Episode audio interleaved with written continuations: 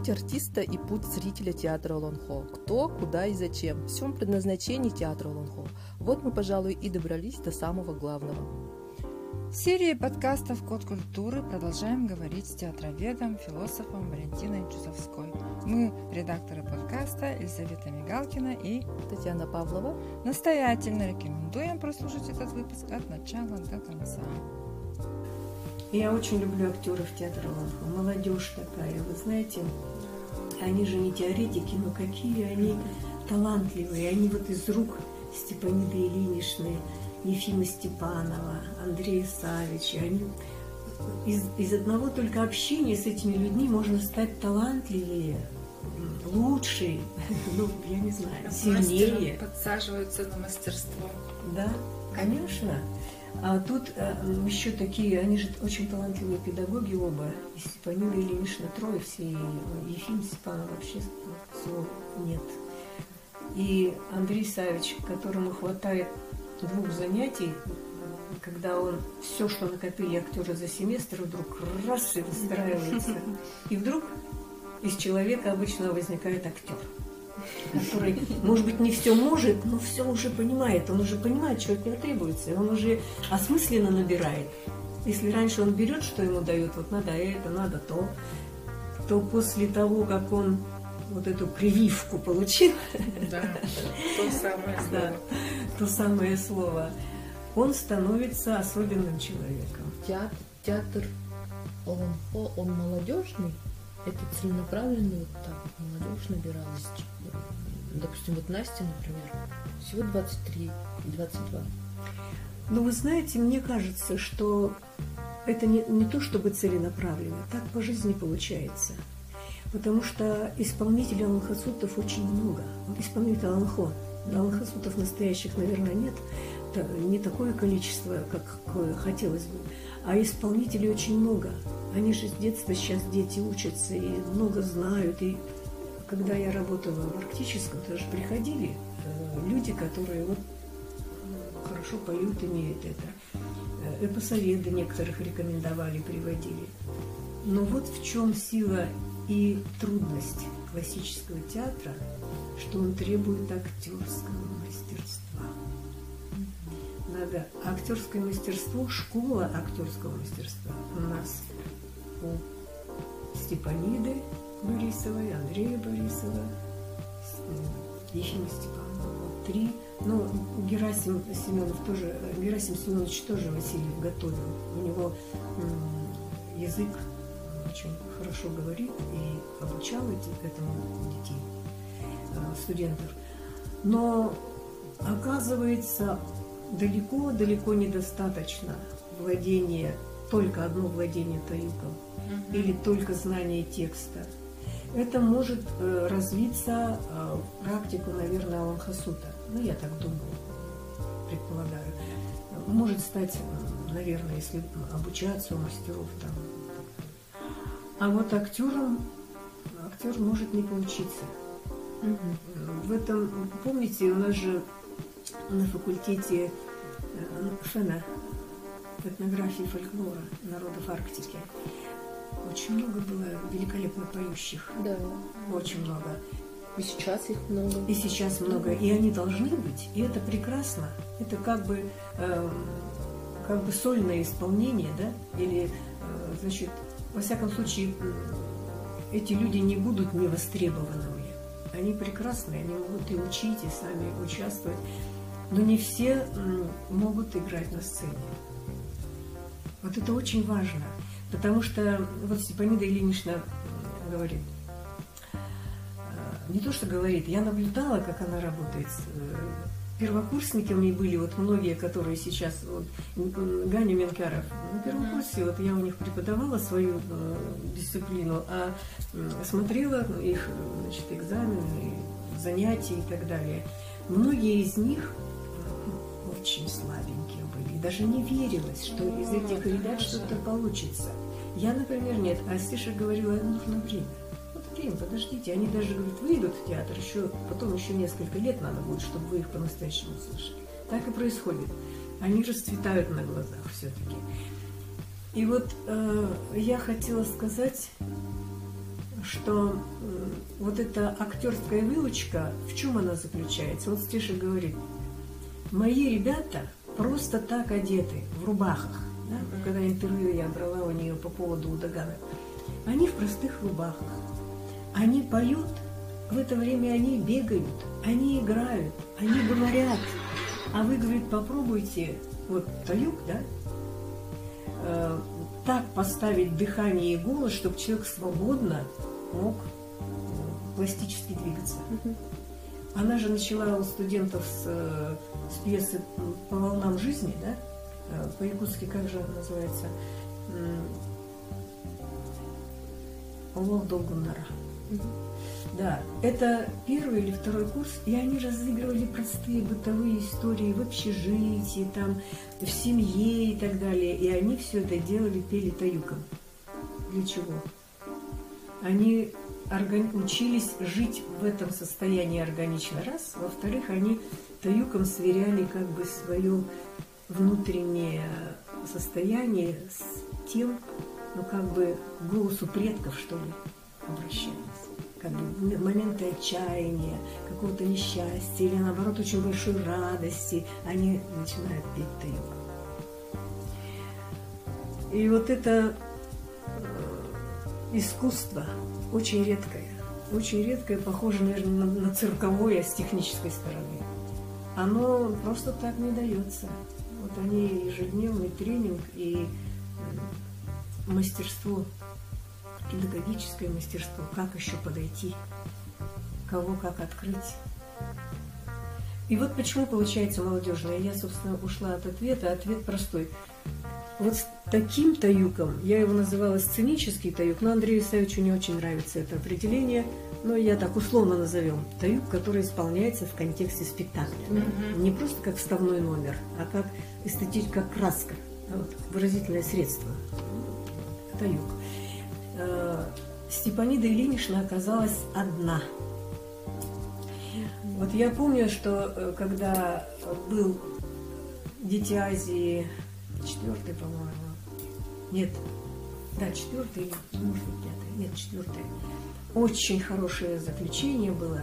Там была встреча шедевров ЮНЕСКО – собрались классические театры, а Степанида Ильинична как бы вела это все. И она вписывалась в эту семью этих театров. И они все потом в конце Осоха все это закончили.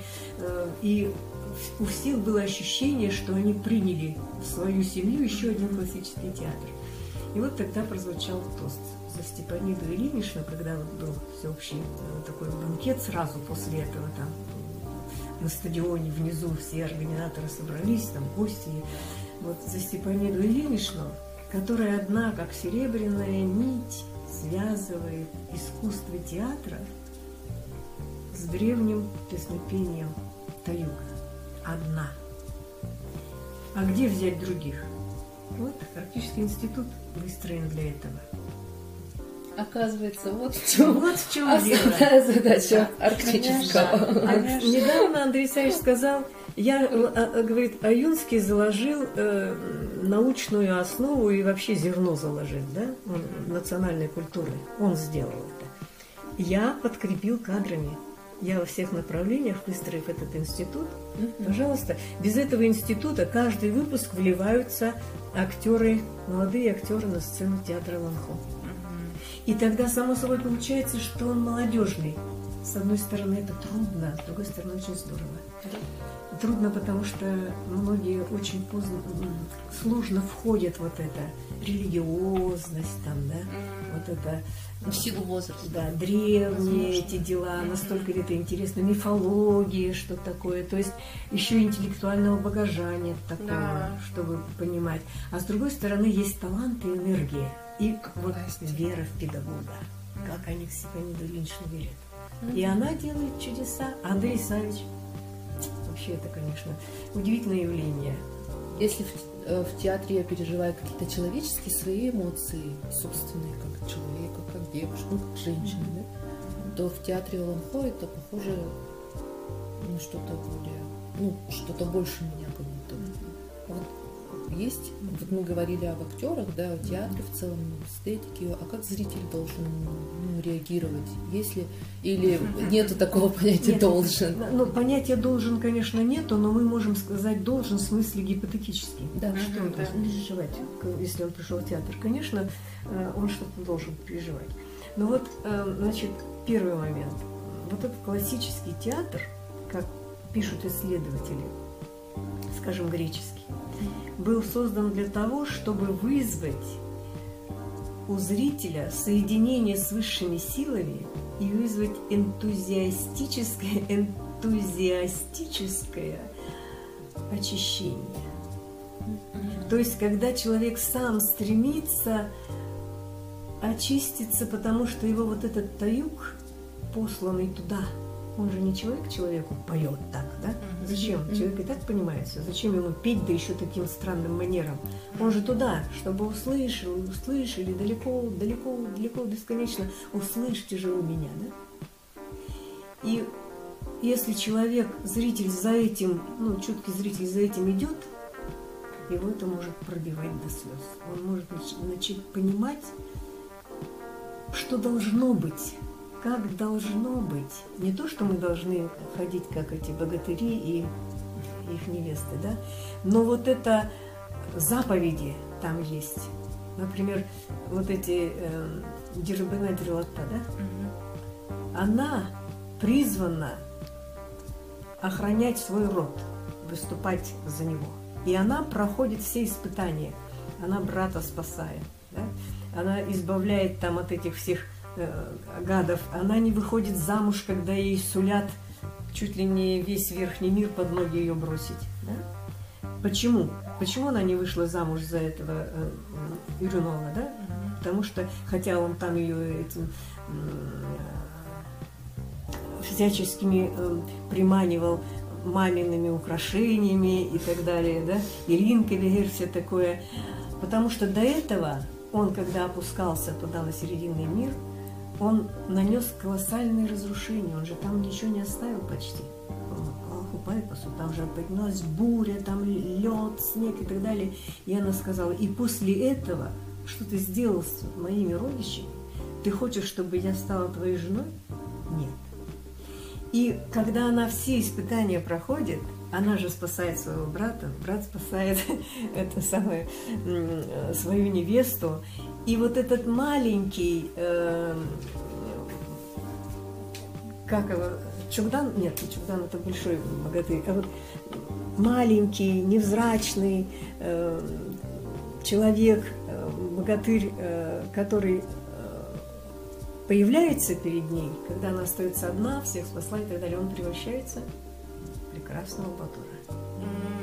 Вот она получает свое счастье, потому что она шла по линии своего предназначения. Она нигде не, не считаясь со своими, э, значит, со своим ущербом, со своими страданиями или там, с чем-то. Она вот о чем говорит. И тут, когда вот э, счастливый конец, от чего зритель плачет?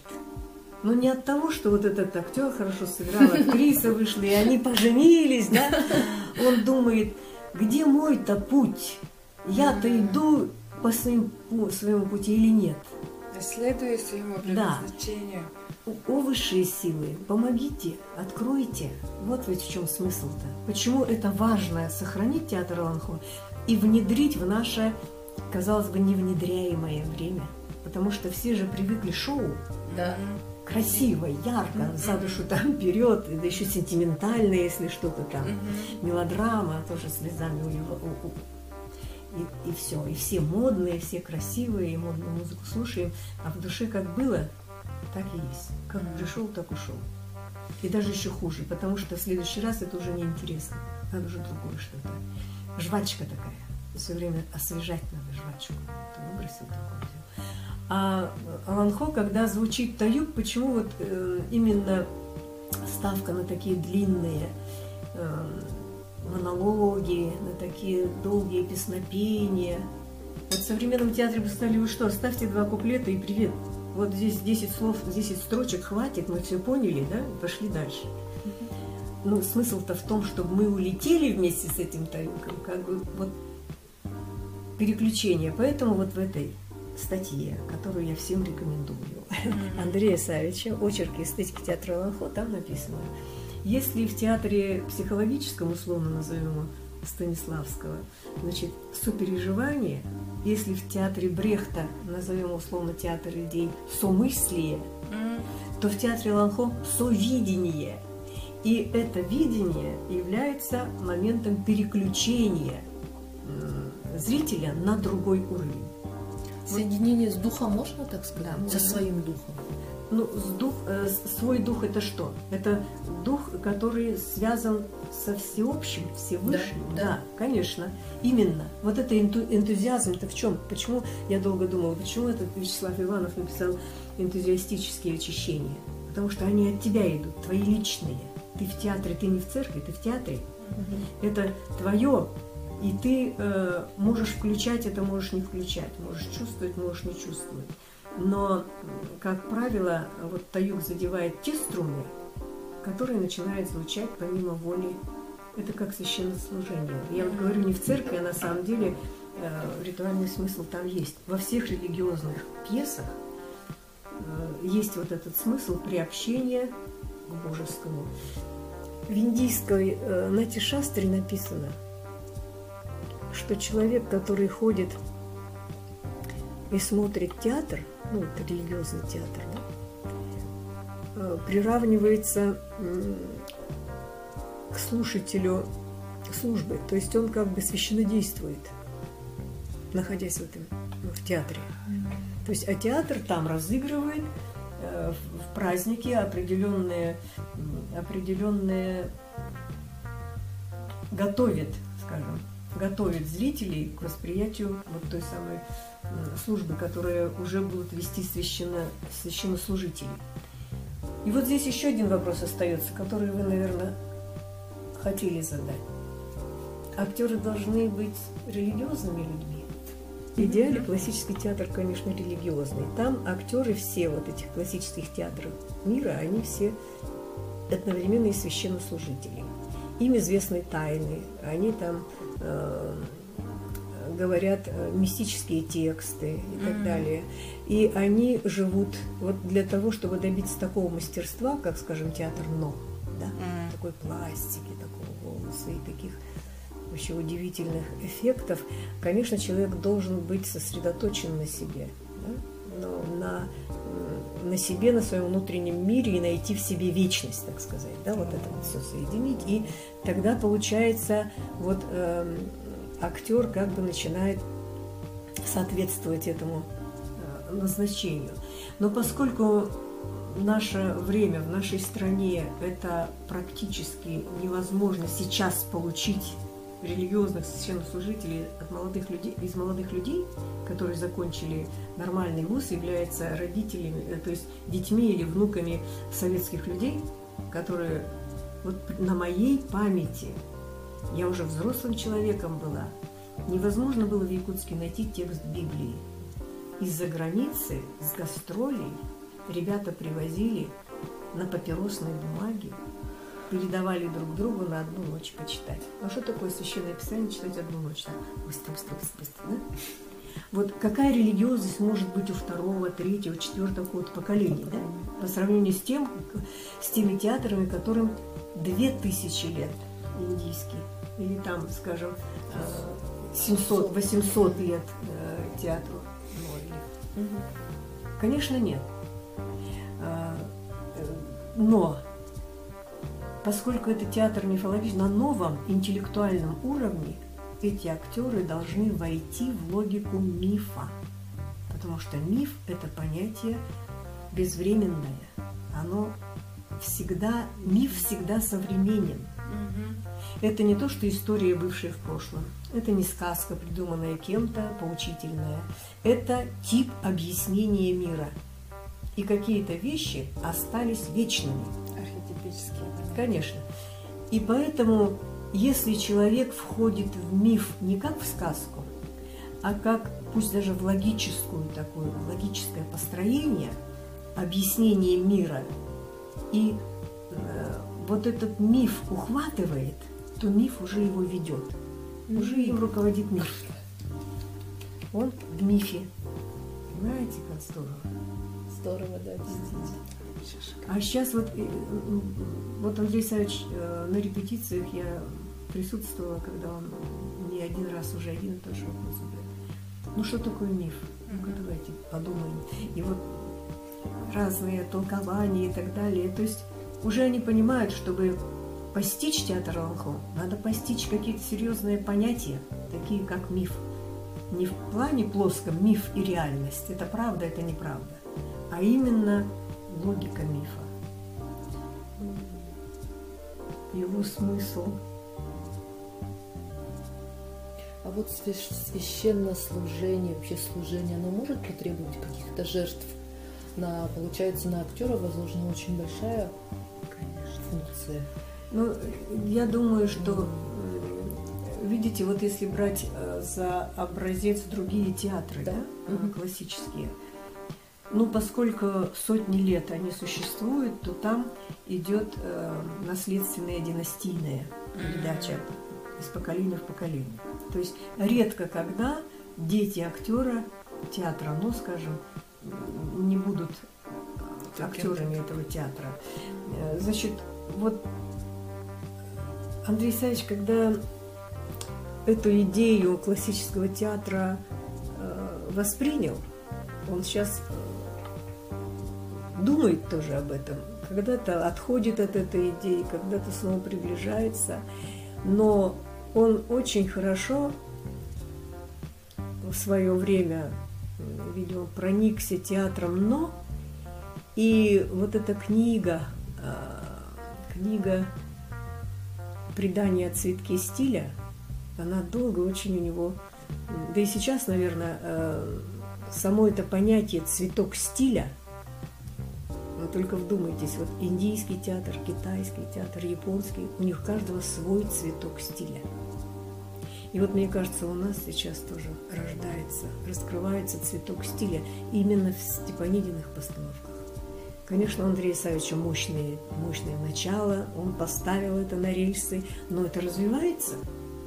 И вот этот э, священнослужение, я думаю, что здесь два момента есть. Либо ты органично, э, так же, как твои родители, идешь по этой стезе, неизвестно когда, кем это начали, да? как это твое, твоя миссия, твой путь, твой дом – по философии. И ты этим занимаешься, не, не, не думая, что это жертва, не жертва. Или ты умышленно уходишь, э, найдя свой путь от суетности. То есть, мне кажется, по-настоящему служитель может быть только если он не имеет внутреннего сопротивления, не жертвует ничем, не, он просто по зову души, что называется – он идет туда, и он живет этим, выходя на сцену и э, произнося свои слова значит, перед публикой или исполняя свой таюк, он счастлив, когда он чувствует, а он чувствует, что он уносит с собой зрительный зал. Mm. Вот, это, вот это от Алан Хасута. Вот Андрей Савич здорово там написал, обязательно почитайте эту статью. Очень здорово. Он говорит, почему Алхасуд так сидит, вот так держит, закрывает одно ухо, значит, да, сидит вот так. А, значит, почему, а, почему четвертым ух, пальцем закрывает ухо, знал, как рупор и так далее, знал. что лучше слышно. Почему он такой? Потому что он-то там уже, он улетает. И когда он улетает, он слышит себя далеко-далеко-далеко. Тот слушающий тоже улетает. И вот э, мне кажется, что актеру театра Ланхо вот эта часть э, искусства Аллахасута доставляет, наверное, колоссальное удовольствие.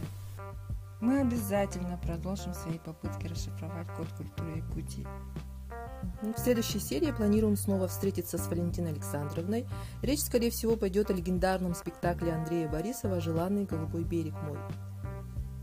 Следите за анонсами на страницах творческого объединения «Культура Якутии» в социальных сетях.